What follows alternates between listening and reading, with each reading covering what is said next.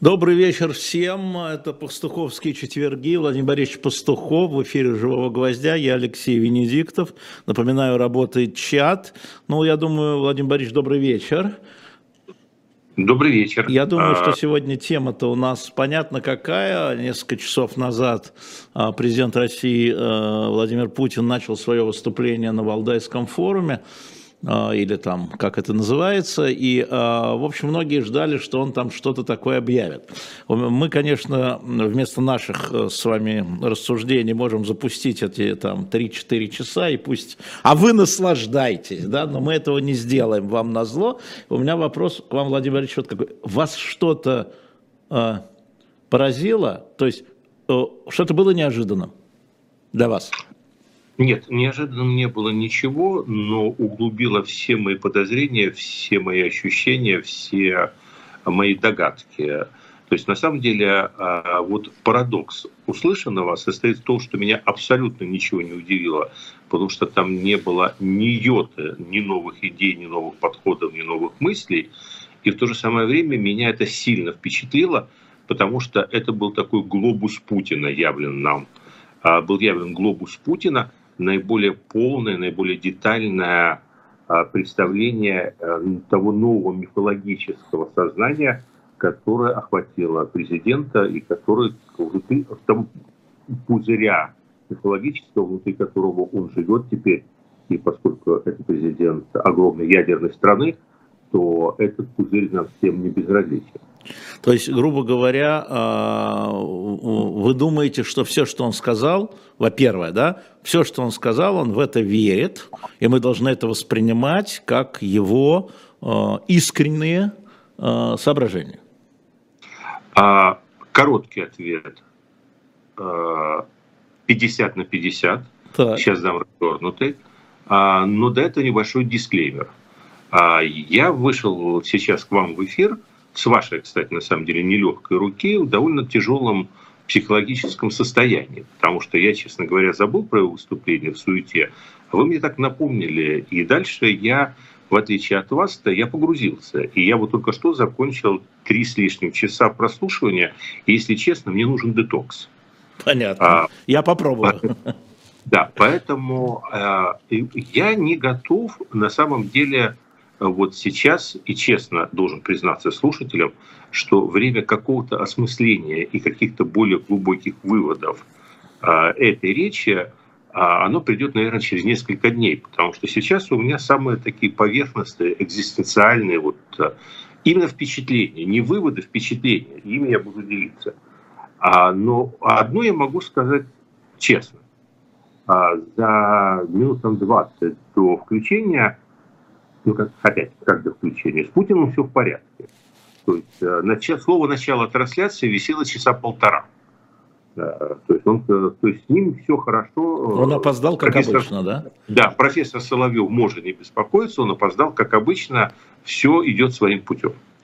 А, и а, тем не менее, в это время я прочитал а, такое короткое заявление Дмитрия Пескова о том, что это будет речь а, которую будут читать и перечитывать и изучать там многократно и с лупой, и под микроскопом. И когда я услышал там первые три-четыре фразы, я думаю, ну, ну, ладно, да, ну, слушайте, мы это все а, в той или иной степени слышали многократно, заход понятен, а, интонация знакомая, ну, какая ерунда. Но по итогам прослушивания я должен сказать, что Песков прав. То есть все-таки в таком а, а, масштабе, столь детально собранная из кусочков в единую целостную систему, мы в таком виде этого еще никогда не слышали. Мы сами собирали. И, э, да, мы сами всегда собирали, а тут как бы от автора такая авторская модель. И это действительно производит впечатление, это многое приоткрывает. И вот теперь, возвращаясь к вашему вопросу после этого дисклеймера, э, о том, верит ли он в это. То есть первое мое впечатление было, э, что мы имеем дело действительно с э, частично э, запрограммированным человеком. Я когда-то сказал, еще в самом начале, в первых наших беседах после 24 февраля, что хорошо бы знать имя этого коллективного Адама Козлевича. Угу. Прошло 8 месяцев, эта речь подтвердила, что я сказал все правильно. То есть Путин, безусловно, находится под влиянием некой новой мифологии, э, к моему большому сожалению, смысла которой э, до конца он сам, честно говоря, не понимает. Ну, я тоже не понимаю. Но она, да, а, да, это никто не может понять. Вот, да, поэтому но, он с нами. Да, поэтому он с нами. Он ее до конца не понимает, но он в нее э, поверил. Он как бы поверил то есть вот этот коллективный Козлевич, а этот коллективный Козлевич состоит реально из, видимо, достаточно талантливых идеологов, которые я, как сам, в общем-то, идеолог, конечно, по своему призванию, э, ну, профессионально завидую. То есть я профессионально завидую не вектору, в котором они это все произвели, потому что это античеловеческий вектор, такой антигуманный. Но я завидую как бы масштабу амбиций и мастерству, с которого они создали мифологический пузырь, который реально, и вот в это никто не может поверить, способен конкурировать с коммунистическо-большевистским пузырем или с лучшими образцами европейских пузырей, не будем их называть такого сорта. То есть такой глобус Путина, как вы сказали. Да, глобус Путина. И то есть это действительно очень э, интересная внутренняя цельная э, мифологическая система, которую практически невозможно изнутри разрушить. Вот как любую, вот как марксизм, э, извините, как национал-социализм. Ведь многие как бы недооценивают, что такое национал-социализм. Все считают, что это какая-то ерунда, пару каких-то крикливых фраз насчет э, евреев и богачей, капиталистов, американцев и так далее. Это довольно сложная это система с корнями, уходящими в ницшанство, с корнями, уходящими в средневековую культуру и так далее. А вот вы давали интервью в «Новой газете», которую с большим интересом прочитал, на самом деле, вчера. И э, вы там говорили о своих ошибках, ну и наших коллективных ошибках.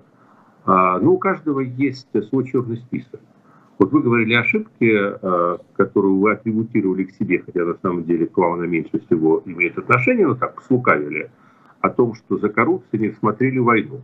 А, у меня этой ошибки не было. Я это как раз не легче было, потому что я с самого начала а, понимал, что агрессия, думаю, как и вы на самом деле понимали, что все дело движется к войне, и что вот эта вся сосредоточенность на коррупции, это не самое как бы темное пятно э, в биографии этой системы.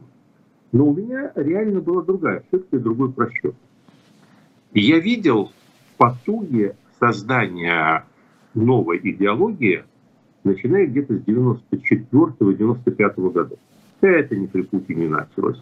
Это тогда еще вот все те, кто сегодня э, либо их нет уже с нами, либо они реально далече, а, но они, в общем, очень быстро осознали после 91-93 годов, что не все было плохо в этом СССР, и что вот эти вот башни, опять-таки, вами вспомненных в одном из наших эфиров э, обитаемых островах, вот эти вот башни, они удобная штука была.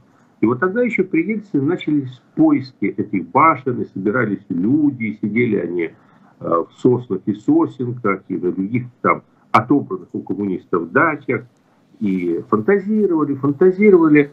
А, ну, я был рядом где-то, наблюдал за этим, э, ну, участью с брезгливостью, участью со смехом. Сравнивал этих людей, которые фантазировали, э, ну, с Богдановым, Лениным, угу.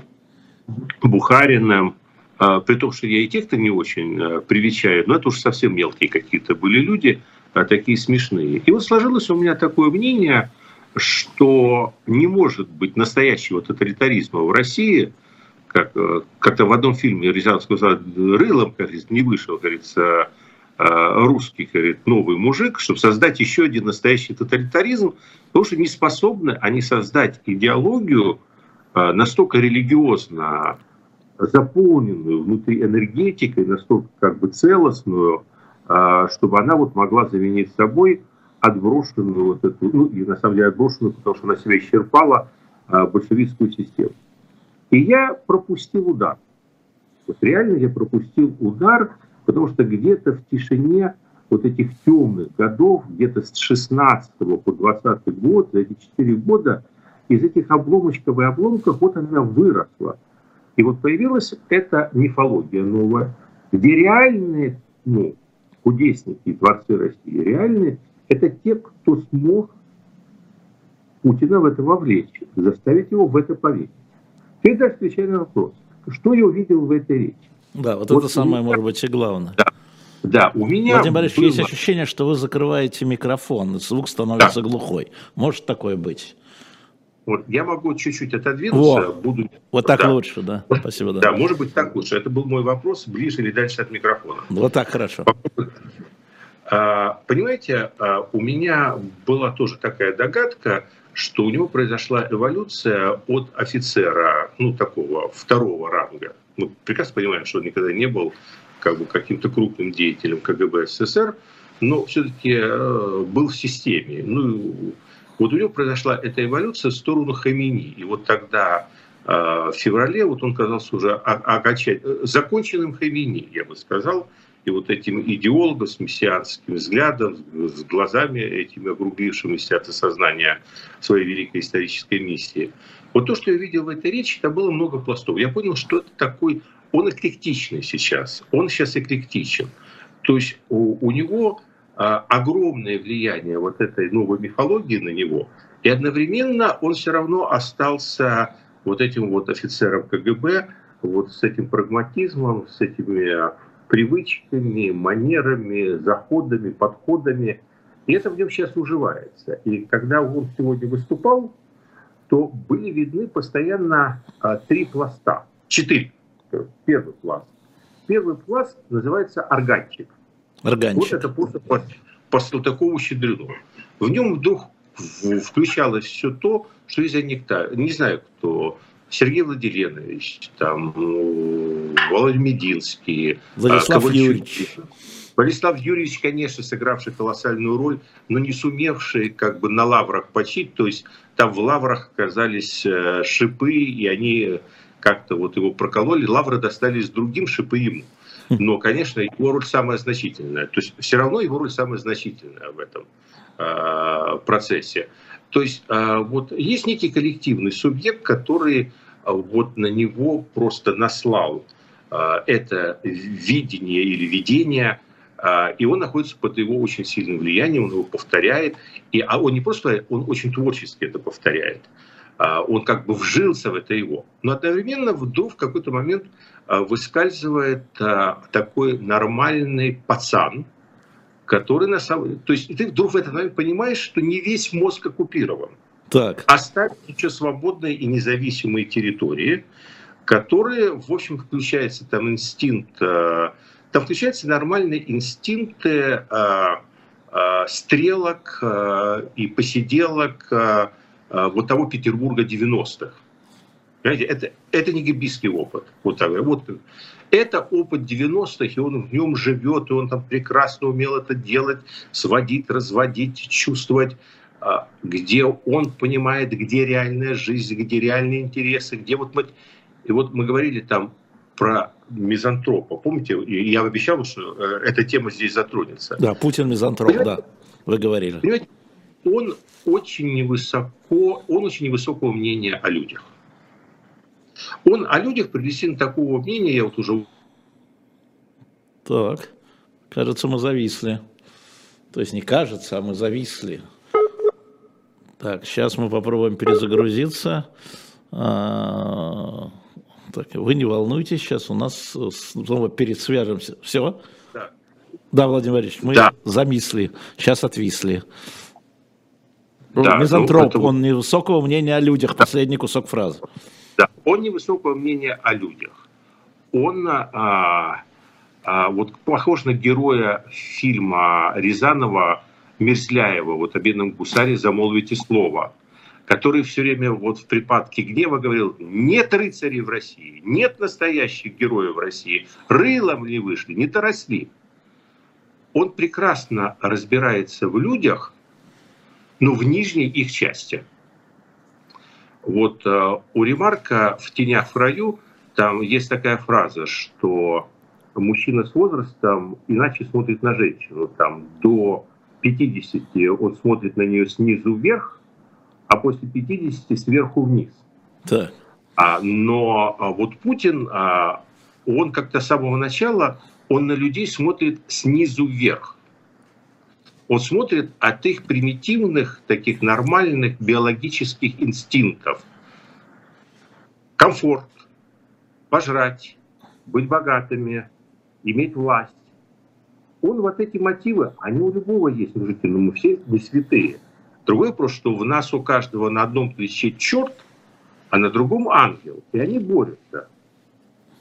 Но вот он... чуть подальше от микрофона, еще раз напомню, да. Да, да. но да. он но он видит только черта, и вот все, что касается черта, он это великолепно понимает. Он сегодня это сказал, я из низов. А, очень интересный момент, что вы напомнили. Спасибо, что вы мне помогаете, потому что у меня переполнение информации. Вот это тот случай, когда он невероятно слукавил. Он вообще очень редко говорит э, несоответствующую действительности информацию. Он говорит, э, как правило, половину правды. И вообще вот во всем, что он сегодня говорил, в этом очень, это его главный метод он никогда, почти никогда не лжет вот в лоб. Он говорит полуправду таким образом, чтобы, э, чтобы она превратилась в ложь. Поэтому, когда он говорит о своей маме, и, наверное, это и есть половина правды, он забывает рассказать о своем дедушке, который был поваром в семье Ульяновых, потом был поваром Сталина, а потом работал в системе а, обслуживания сервиса ЦК КПСС. И, насколько я помню, закончил свою карьеру, будучи а, ну, руководителем одного из сервисов подмосковных а, домов а, партийных отдыха. А, это далеко немного от пролетариата. Ну так, чуть-чуть далеко от пролетариата. Понимаете?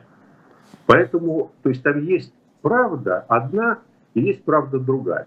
И вот это очень хороший пример, потому что это касалось практически всего, о чем он говорил. Просто какую-то часть своей семейной истории он предпочитает рекламировать, а какую-то часть своей истории он предпочитает упустить. И точно так же во взгляде на любую проблему. Какую-то часть проблемы он предпочитает э, педалировать, а какую-то забыть. А, пример. Вот на что была похожа вся философия этого выступления? Мне она напомнила один рейдерский прием. Когда у вас есть проблема, есть проблемный акционер в компании. Есть такой удивительный способ от него избавиться, называется размыть активы. Ты как бы увеличиваешь капитал компании, а, и твой оппонент растворяется. Вот у него было, допустим, 40% акций, и это проблема. А ты взял и увеличил капитал в 10 раз, у него стало 4% акций. Нет, он где-то существует. Он остается акционером. Эта проблемка есть. Но это уже такая очень маленькая проблема. Какое это имеет вот. отношение, Владимир Борисович, к сегодня? А я сейчас объясню. У него есть одна очень большая проблема сегодня политическая и личная, и психологическая в жизни. Это то, что он вляпался в войну с Украиной. И эта война неудачно начавшаяся, неудачно продолженная, оказавшаяся вовсе не с Украиной, а, она его большая проблема. Но сегодняшняя речь – это было размывание акций. Он растворил эту проблему в глобализме. Он сегодня не говорил об Украине. Он говорил об Украине очень мало, скользь, э, ну, как бы как о мелком камушке в ботинке потому что он говорил о глобальном. Это был очень такой очевидный э, политический прием, вот напоминающий это, э, этот трейдерский прием.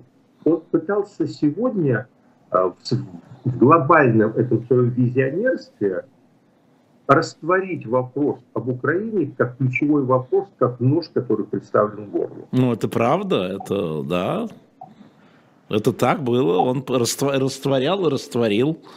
И мы говорили там в основном, вернее, мы слушали в основном про э, коллективный Запад и Соединенных Штатов Америки. А где там, какая Украина, вы о чем? Оно искусственное государство, как он говорил, созданное Россией, только Россия может быть гарантом этого. Почти цитата. А вы знаете, здесь есть еще одна проблема. То есть, когда ты решаешь одну проблему, то ты создаешь рядом с ней другую. Вот э, эта речь выявила одно очень тяжелое экзистенциональное противоречие, внутри которого живет Путин, которое я стал замечать последние несколько недель или даже последний месяц, и которое в этой речи очень выпукло. Смысл противоречия в том, что он пытается развивать два конкурирующих подхода интерпретации вообще всего происходящего который на самом деле очень плохо совмещается друг с другом. Один подход – это подход, э, который состоит в том, что ключевая проблема, из-за которой все это началось, это не. Это неподходящее для России место международных отношениях, которую Россия не устраивает, где она главным противником видит США, и борется она с США – за изменение глобальной системы мировых отношений, но таким образом, чтобы у России там было более выгодное и лучшее место. И что Украина это просто один из маленьких фронтов, э, э, где ведется эта гигантская война, это один подход. А второй подход состоит, и он не предполагает никакого мира, Э, до того момента, пока Соединенные Штаты не сдадутся. Потому что при таком глобальном подходе э, отказ Соединенных Штатов пересмотреть вот эту глобальную систему отношений, это поражение вне зависимости, что бы произошло. Тут даже смена режима в Киеве мало что решает, понимаете? А второй подход состоит в том, что сами мы не местные, мы тут по воду ходили, нас вот проблема русских Донбасса очень интересует. И вообще все это мы затеяли для того, чтобы, в принципе, вот этих вот русских Донбасса и Крыма как-то защитить. Но нам, правда, пришлось зайти, поскольку у них там очень сильное укрепление, зайти справа и слева, и там еще какие-то территории присоединились, а, как грязь к подошве. Но не стряхнуть же их уже, там же тоже все русские люди живут. И вот нам бы вот только бы это все защитить, и больше нам ничего в жизни не надо. Но тогда как же быть с а, Украиной, антироссией, с а, глобальной гегемонией Запада, с неудачным местом? Вот в этом смысле это ключевая проблема Путина-миротворца. То есть он, с одной стороны, говорит о том, что он хочет мира и мирных переговоров как бы намекает на то, что в этих мирных переговорах у него очень такие скромные требования. Отдайте четверть Украины, дайте гарантии не вступления в НАТО, и мы готовы на эту тему разговаривать. И одновременно он говорит о том, что да мы воюем не с Украиной, мы воюем со всем Западом. Нам нужно от США, чтобы они признали нас в качестве равных. Вот эти два момента, они очень не состыкуются. Он реально пытается усидеть на двух стульях и все время проваливается а, в промежуток между ними. Ну, смотрите, его э, речь была сегодня э, странно неагрессивна. Никакого размахивания ядерным оружием. Никакого там угрозы странам э, там, Латвии, Литве, Эстонии, Польши, Чехии, кому-то еще. А, Молдове, Румынии, Казахстану. Как-то мы хотим дружить. Украины нет, а дружить мы хотим. Мы просто хотим чуть другой порядок. Ну хорошо, но мы не хотим воевать. Вот э, это сигнал или это ничего не значит? Во-первых, его речь была последовательно не агрессивна. А это продолжение линии, которую мы уже наблюдали в Астане. А для того, чтобы быть агрессивным, у него есть безотказный Медведев, плохой следователь, который все озвучивает, не говоря о куче внутренних полезных идиотов. То есть он очень грамотно, я не хочу, конечно, говорить, что он готовится к Гаагскому трибуналу, но когда этот э, процесс не, э, вдруг, если случится, то там просто ему предъявить будет нечего, что он скажет, что я хотел только вот именно того, что я озвучивал в своих речах. Не приписывайте мне всего того, что говорили эти идиоты. Второе. А, и это очень важно тоже касательно сегодня глобуса Путина. Я знаю очень много а, там эпитетов, которыми а, награждают Путина в течение последних лет его жизни, ну и особенно с началом войны, как э, люди, живущие в России, тем более те, кто видят плоды его работы в Украине. А, и это в основном такие ругательно-уничижительные эпитеты, там дед, бункерный, а, живет в Австралии, абсолютно иррациональный, сошел с ума. А многие мои коллеги, э, ну, э, политологи, они прямо говорят, ну, совершенно там сумасбродные. Вы знаете, а, я сейчас скажу крайне непопулярную вещь. Тогда откиньтесь от микрофона, чтобы вас услышали. Да. да. Я, вот, да. я да. скажу крайне, крайне непопулярную вещь, которая вызовет шквал, наверное, реакции сейчас в том чате, за которым вы наблюдаете. Вот если бы Путин хоть немного смахивал на человека, соответствующего всем тем эпитетам, которыми его награждают, человечеству вообще, Украине в частности, и многим ну, прогрессивно мыслящим русским людям было бы гораздо легче. Проблема состоит в том, что он не такой. Что мы им дело а, с достаточно умным, изощренным, я бы сказал, даже смышленным человеком, но мозг которого не цивилизован. Понимаете, есть большая разница между умом и умом цивилизованным. А, умом Атилы и умом человека, а, управляющего Римом. А, Атила не был дураком, но он не был цивилизованным человеком, он не видел, не понимал, не чувствовал смысла и ценности цивилизации. Путин смышленный, но он смышленый варвар. Простите, он... я даже теперь я уже не понял, он смышленный... Варвар. А, смышленый варвар. Понятно. Да, и в этом довольно большая проблема. А, проблема состоит также в том, что он, я думаю, что он один из наиболее образованных, при всем при том, руководителей России, ну, со времен, скажем, Сталина. Я бы сказал, он поверхностно, но неплохо образован. И он этим козыряет. И вот вообще он любуется собой. Он очень любуется собой, умеет это делать. А вся его трехчасовая речь, это была демонстрация а, а, своих интеллектуальных возможностей. Он очень любит показать свою компетентность. Вот недаром его как бы главное слово паразит, в нем компетенции. Вот он, он любит показать свои компетенции буквально во всем. И он действительно во многом технически разбирается.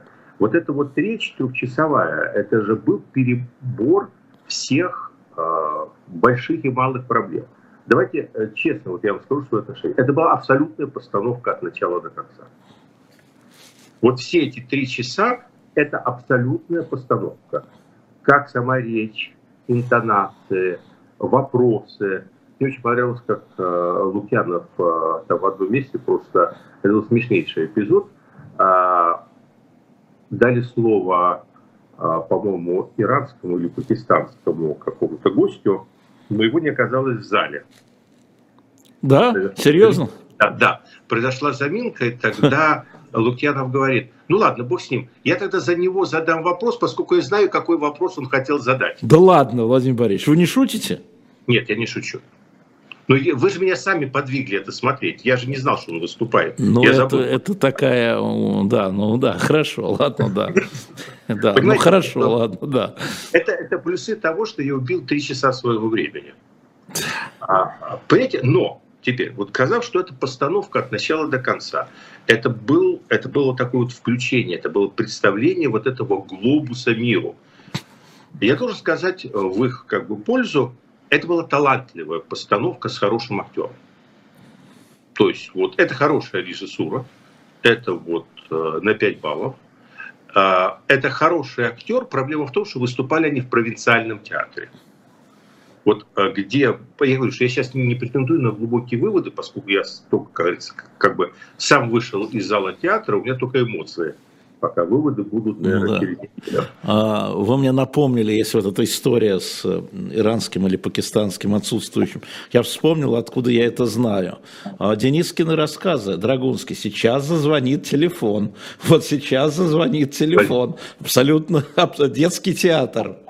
Нет, но есть э, еще более блестящая э, тогда литературная аналогия, это рассказы Э, Довлатова э, про письмо э, эстонской молочницы Леониду Ильичу Брежневу, которое долго составляли, а когда пришли в райком, оказалось, что уже есть ответ на непосланное еще письмо. И они спрашивают, а как так получилось? Говорит, ну это значит, что референты Леонида Ильича Брежнева работают лучше, чем в вашем райкоме. Я как раз, э, возвращаясь к речи, мы сегодня новую книгу представляем вам на shop.diletant.media. Это первая биография Бориса Савенкова. Опыт научной биографии Константин Морозов а, сделал, мы взяли э, предложить вам, потому что сегодня Путин говорил про иранского генерала Сулеймани. И, как всегда, сказал половину факта, да, вот, но это интересная история, потому что сам Путин говорил, что мы будем их убивать на чужой территории, тех, кого мы сочтем террористами. А Сулеймани а, нельзя. А, и, понимаете, а, так во всем. А, мне, а, я пытался вот вычленить, а, понять логику его мышления. Нам это очень важно, потому что, во-первых, ну, во-первых, он а, единоличный, практически неограниченный диктатор, и хотим мы того не хотим, вот сегодня уже, когда никаких нет а, ни сдержек, ни противовесов, а, а, любая особенность его личности, любой способ его мышления, это тут же превращается в рычаг, вот так мыслит, дышит народ. То есть он как бы собой надувает эти меха. И я пытался понять его логику, и она очень интересна. Он как бы выносит за скобки ценностное содержание проблем всегда. Он берет, может, мне часто вот говорили, э, многие люди, которых я уважаю, они мне говорили, что вот тут такой странноватый легалист. То есть он вынес из э, своего обучения на юридическом факультете довольно странное поверхностное понимание права. То есть он в право как справедливость, в право как а, высшую ценность. Он этого ничего не понял. Но вот он уловил, что есть формальная сторона права, где все вот должно как бы соответствовать букве закона. А эту букву закона можно дальше вертеть по русской поговорке, что закон как дышло, куда повернешь, туда и вышло. Но вот ему, а, ему это важно, чтобы это было все-таки похоже на дышло. И вот он из любой проблемы, он выносит как бы содержательную часть. Поэтому он говорит, что ну вот у нас там, у нас есть трагедия в Украине. Вот он дошел до этого. Говорит, трагедия, да, говорит. Она да. трагедия в Украине. Что за скобками? Ну, за скобками то, что это русские войска сегодня сражаются на территории Украины, которую до этого, до этого они все-таки признавали э, государством самостоятельным, границы это признавали, договора все, соответственно, существуют. То есть он как бы забывает, он говорит, ну вот там э, такое вот, наши, вот примеры сегодняшней речи. Ну как вот можно отнестись к этой проблеме Каховской электростанции? Ну там же стоят наши войска. И мы пытаемся как-то решить эту проблему. И все, что они просят, мы все делаем. Вот попросили унести тяжелую технику. Но мы пошли им навстречу, мы вывели тяжелую технику. Дальше. Попросили, чтобы там были представители МАГАТЭ. Ну что, ну, пожалуйста, они там даже живут, они не в гостинице, они с новой станции живут. Я спрашиваю, чего вы еще хотите? Они говорят, ну ты вообще там войска убери. Ну они вообще говорят, с ума сошли, вообще чего хотят. И создается у человека, который как бы вне системы координат, у него создается впечатление, ну действительно несчастный человек. То есть все готов сделать. Тяжелую технику отвел. Представителей МАГАТЭ пустил. Но с него просто штаны уже требуют снять, а вывести какие-то последние войска кадыровцев каких-то. Ну как так можно поступать с людьми? Но забывает один маленький вопрос. А что его войска там делают? Э, в десятках и сотнях километров от границы Российской Федерации. Они как туда попали? Они вообще там почему? А, а, это, а это мелочь. Вы знаете, это такая мелочь. Э, ну, ему с высоты его проблем, ну зачем задумываться и отвечать на этот вопрос? И вот так во всем, вот в любой проблеме, я привел просто пример, а это как бы в любой проблеме, да, Э, мы как бы упускаем, это такая несущественная деталь. Но если прижмут, если прижмут, тогда включается органчик. Смотри, пункт первый. Тогда включается органчик, и он говорит о, о миссии, о диктате э, Соединенных Штатов Америки, о сверхдержавности. И как бы тоже получается впечатление, ну, действительно, э, там же тоже полуправда.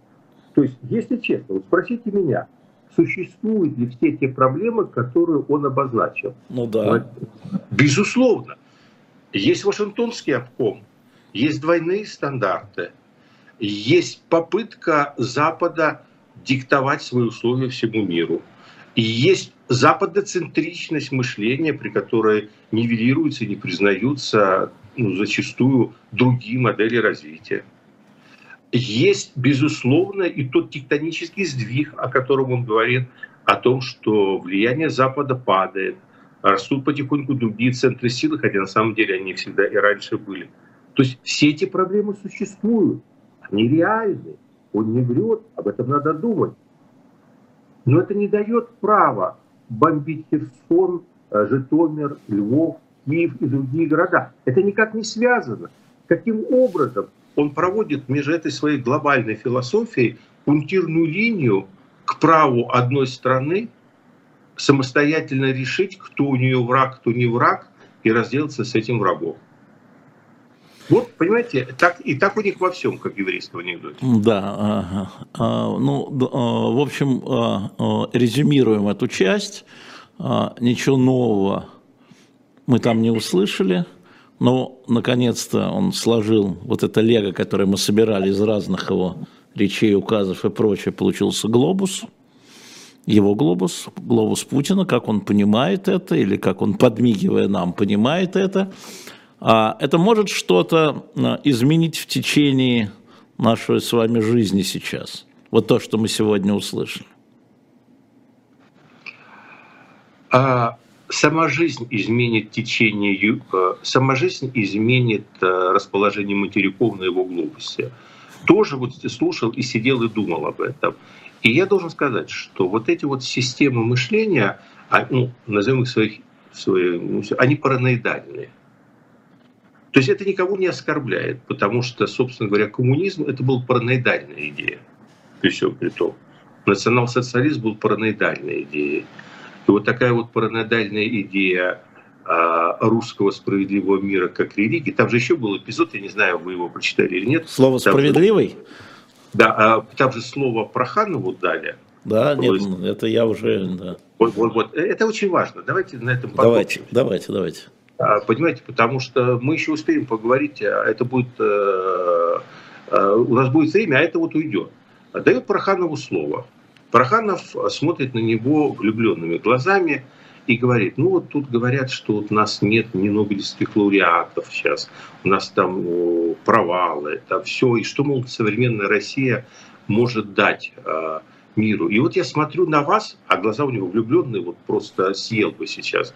Я смотрю на вас и понимаю, что Россия может дать миру вот нечто совершенно необычное – новую религию справедливости. Угу. И такая пауза, и вот здесь, я говорю, вот, вот этот тут потрясающий переход, конечно, за Путиным наблюдать, если бы, э, понятно, за нами не было э, 40 миллионов украинцев, которых бомбят сейчас, которые сидят без света, которые не понимают, что с ними происходит. Э, э, тут можно было бы вообще рассуждать, как в театре, так, знаете, интересно, и вдруг переключение происходит вот этого вот миссионера, который вот в этом мифе, вдруг голосом совершенно трезвого полковника КГБ в отставке говорит, да нет, слушайте, у нас уже четыре религии есть, нам, по-моему, хватит. Ха-ха-ха. Да, понимаете, все, да. вот как бы он на это не ведется. То есть а Проханов, который э, в этом растворен, э, э, вот вы меня спросили, верит ли он в это? А левым полушарием да, а правым нет. Интересно, но надо будет посмотреть вот уже вопросы, потому что я смотрел только выступление, не смотрел так, читал только выступления кусками. А, есть должок, э, Владимир Борисович, у нас с вами, а, коллективный Чемберлен против коллективного Черчилля. То, что вы говорили на прошлой программе. Единственное, что я хотел сказать нашим а, зрителям, есть замечательная книга про Чемберлена. В жизни замечательных людей она вышла. С позиции Чемберлена. А, автор влюблен, влюблена, там дама, в Чемберлена, и она пытается объяснить, а, кстати, путем публикации писем Чемберлена сестре, с которой он объясняется, почему он так делает. Весьма рекомендую, если мы ее цапнем, я ее размещу на шоп, не сестру, конечно, книгу, на shop.diletant.media, но а, там есть своя правда в этой книге, очень интересно. А, а что вы имели в виду, говоря о коллективном Черчилле и коллективном Чемберлене? Я имел в виду, что на самом деле в мире идет а, очень острая, в западном мире идет очень острая борьба и внутренняя дискуссия по вопросу отношения к этой агрессии. И эта война идет вот по той же самой линии, по которой шли разногласия между Чемберленом и Черчиллем сто лет назад. А есть две позиции. Позиция одна состоит в том, что это классическая империалистическая война метрополии э, против колонии. Ну, такие вот как, вариация на тему англобурской войны. Ну, так вы же ну, это говорили, что это колониальная война. Да, да, я это и говорил, что это колониальная война. И ну, я говорил это с других много позиций. Я тогда говорил о том, что Путин пытается вести эту войну, и в этом был весь смысл аббревиатуры СВО, как колониальную войну, а на самом деле как бы выводился совсем другое. Но с точки зрения, я сейчас говорю ну, по другим углом зрения, что есть точка зрения, что это, э, как сказал бы Пушкин, спор славян между собой. Угу. Конечно, даже в этом споре славян между собой симпатии Европы на стороне украинцев, так же, как они 200 лет назад были на стороне поляков. Так же, как они там 200 э, там, тех же лет назад были на стороне венгров, э, так же, как они были везде на стороне кого-то, в отношении кого Россия реализовывала свои функции э, жандарма Европы в свое время. Но при этом э, это частный момент, который не является моментом экзистенциальным для Европы и Запада. И, соответственно, это не казус Белли для Третьей мировой ядерной и прочей войны. И есть другая точка зрения, которая состоит в том, а, что эта война экзистенциальная для Запада, что Путин воюет не с Украиной, что Украина, собственно говоря, Путин сам подливает масло в огонь, потому что то, как он это формулирует, тем более, как это формулирует его администрация, то оно просто ложится в эту лузу. Другой вопрос, если оно так на самом деле. А, что это война, объявленная цивилизованному миру за ценность где на кону насилие неограниченное, как метод вообще бесчеловеческих межгосударственных отношений, против правил. И вот сегодняшняя вся речь Путина и вообще пафос Путина последних месяцев о том, что он воюет с установленными непонятно кем правилами Запада, оно вроде это подтверждает.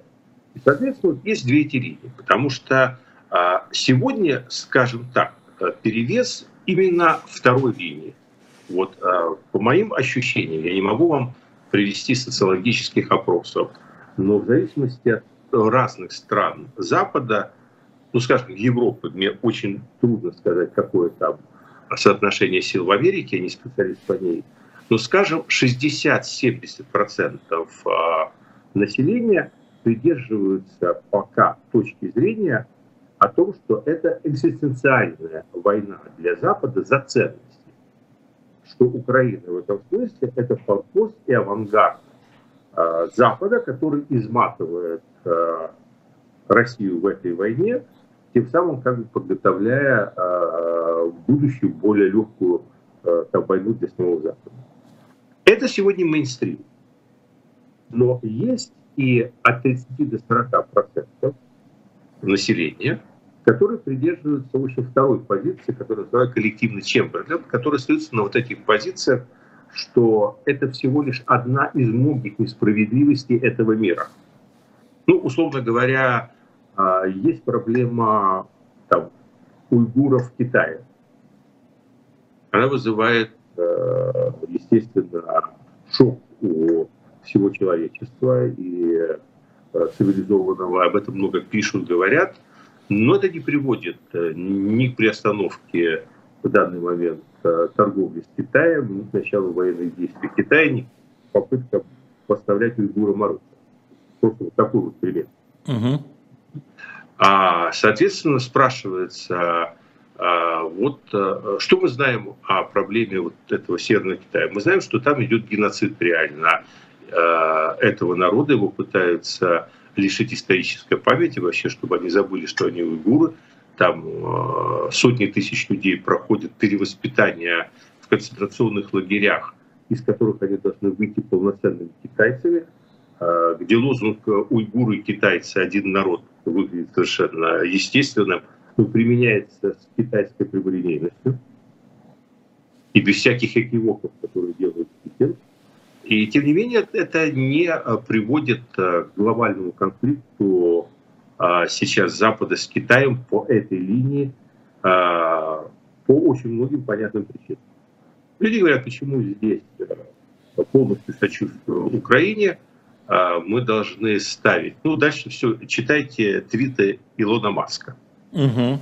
Читаю. Читаю. Имея, да, имея вот эти две позиции, я должен сказать, что как, возвращаясь опять-таки к сегодняшней речи Путина, вот не надо воспринимать то, что он говорит, как э, абсолютный нонсенс, чепуху. Вот точно так же, как мы, я вот сказал вам, что очень многие проблемы, которые он обозначает, они имеют реальную подоплеку, но интерпретированы совершенно адским образом. А, но точно так же я должен сказать, что когда Путин говорит, что у него есть определенные ресурсы в войне с Западом, не надо думать, что он абсолютно блефует. А, в мире действительно есть очень много сил, которые не любят США, и которым абсолютно плевать на то, что там один варвар делает э, в центре Европы, Европа от них далека. И я знаю даже в Европе очень многих, э, причем больше не правых как раз, а леваков, для которых ключевое это то, что Путин дал пощечину американцам. Так это же была абсолютно антиглобалистская речь. Да, это была абсолютно антиглобалистская речь. Его сейчас абсолютно. А, к своему стыду, а, когда-то в начале нулевых меня кто-то из тогдашних деятелей администрации президента, уж не буду вспоминать, кто именно, спросил, что я думаю о перспективах вообще русского влияния в Европе. Это был 2002 год, по-моему. Я сказал, ну у вас единственный шанс э, сесть на хвост антиглобалистскому движению. Я очень надеюсь, что это не мой совет воплотился таким а адским образом. Это не хвост, он хочет быть головой, а не ну, сесть ну, на хвост всего мирового антиглобалистского движения. Да, ну, ну, я тогда сказал, что его надо возглавить, к сожалению. Своему. Ну, а тогда да. да. Да, но понимаете, это была шутка, но, к сожалению, оказалась очень а, неприятной. А, поэтому а, надеюсь, что все-таки они шли своим путем к этому. А, вопрос состоит в том, что а, на самом деле у него есть ресурс. У него есть ресурс. Вот я к чему клоню. Вот мы помним все, что сто лет назад чаша весов, она качнулась в сторону коллективного Черчилля. Коллективного Черчилля, да. Да. И не в последнюю очередь потому, что фигура этого коллективного Черчилля была невероятно мощная, притягательная и, ну, глыба человеческая, конечно, оказался, хотя э, все, что мы о нем знаем, ну, э, эксцентрик почище Илона Маска. А, из этого мы делаем почему-то странный вывод, что и сто лет спустя решение обязательно будет таким же. А с моей точки зрения это борьба. И, в общем, ничего еще жестко не определено. И в этом и есть, наверное, ну, я сейчас метафорически выражаюсь, потому что я сейчас не хочу обижать ни тех, кто верующий, ни тех, кто неверующий, но, в общем, замысел Божий в том и состоял, что у человека вообще и у человечества в целом есть свобода воли. И с моей точки зрения никакого детерминизма вот в этой борьбе а, нету. И кто победит еще в этой борьбе, совершенно непонятно. И это может быть и реванш Чемберлена над Черчиллем. И я думаю, что Путин, вот строя этот свой глобус, он на этой карте прорисовывает именно те точки опоры, а, которые бы помогли бы победить вот эту коллективную Чемберлена. Ну, мне кажется, что это только одна его а, линия а, ресурса на коллективного Чемберлена, хотя он говорил, там Запад расколот, что-то он такое сказал, да, что Запад не един, а, есть у нас друзья и в Соединенных Штатах, это точно, это без всякого на то сомнения. Вот. Выборы 8 ноября в Соединенных Штатах, промежуточные выборы, выборы Третьей Сената и Палаты представителей. Как вы думаете, э, сейчас мы видим, что все-таки двухпартийная поддержка Украины существует, об этом говорит Байден, об этом говорит Пелоси, но об этом не говорят республиканцы. У нас осталось три минуты. Как вы думаете, выборы 8 ноября э, в Соединенных Штатах Америки, если республиканцы берут под контроль обе палаты, они повлияют на поддержку США Украине? Я думаю, что они повлияют, но не так существенно, как это хотелось бы Кремлю. То есть я думаю, что военная помощь будет продолжаться, и у президента США есть достаточно полномочий для этого по закону. А, будет а, ставиться под вопрос такая общая финансовая помощь и авансы, которые раздаются скорее на восстановление будущей экономики Украины. Э, честно говоря, для, мне кажется, что по самым большим ударам, и это вообще такая очень э, сложная вещь, это реалистичное представление о том, что Западу удастся сколотить альянс под реализацию некого плана, вот я тут э, действительно не знаю, какое ударение правильно, поэтому пусть слушатели извинят, тут плана Маршала, видимо, но могу ошибиться в ударении. Ну, неважно, да. А, но, а, но люди внимательно. А, вопрос а, состоит в том, что это как раз вот сейчас а, существенный момент. Я э, думаю, что это будет под ударом. Другой вопрос, что если реализуется мечта Путина и произойдет э, через какое-то время смена администрации, вот тогда возможны всякие сюрпризы. Ну, кстати, э, возражая Владимиру Владимировичу по поводу убийства э, иранского генерала Сулеймани, э, мы знаем, что приказ отдал лично президент Трамп. Трамп. Это вообще такая вот судьба русских деятелей. В общем, всегда рассчитывать на хороших президентов, договариваться с плохими. Понимаете, это была ошибка генсеков, и, по-моему, она унаследована теперь и нынешним руководством России. Спасибо большое, Владимир Борисович, спасибо большое. Тут народ нас справедливо упрекает что-то со звуком. А, давайте мы с вами спишемся, посмотрим, чем мы можем помочь вам выносным микрофоном. Я не знаю, через что вы выхватили. Я, я вещаю из гостиницы с Мальты в скотских условиях, а, при всем при том, что я выторговал себе интернет а, чуть получше с администрацией, mm. но все равно, видимо, плохой.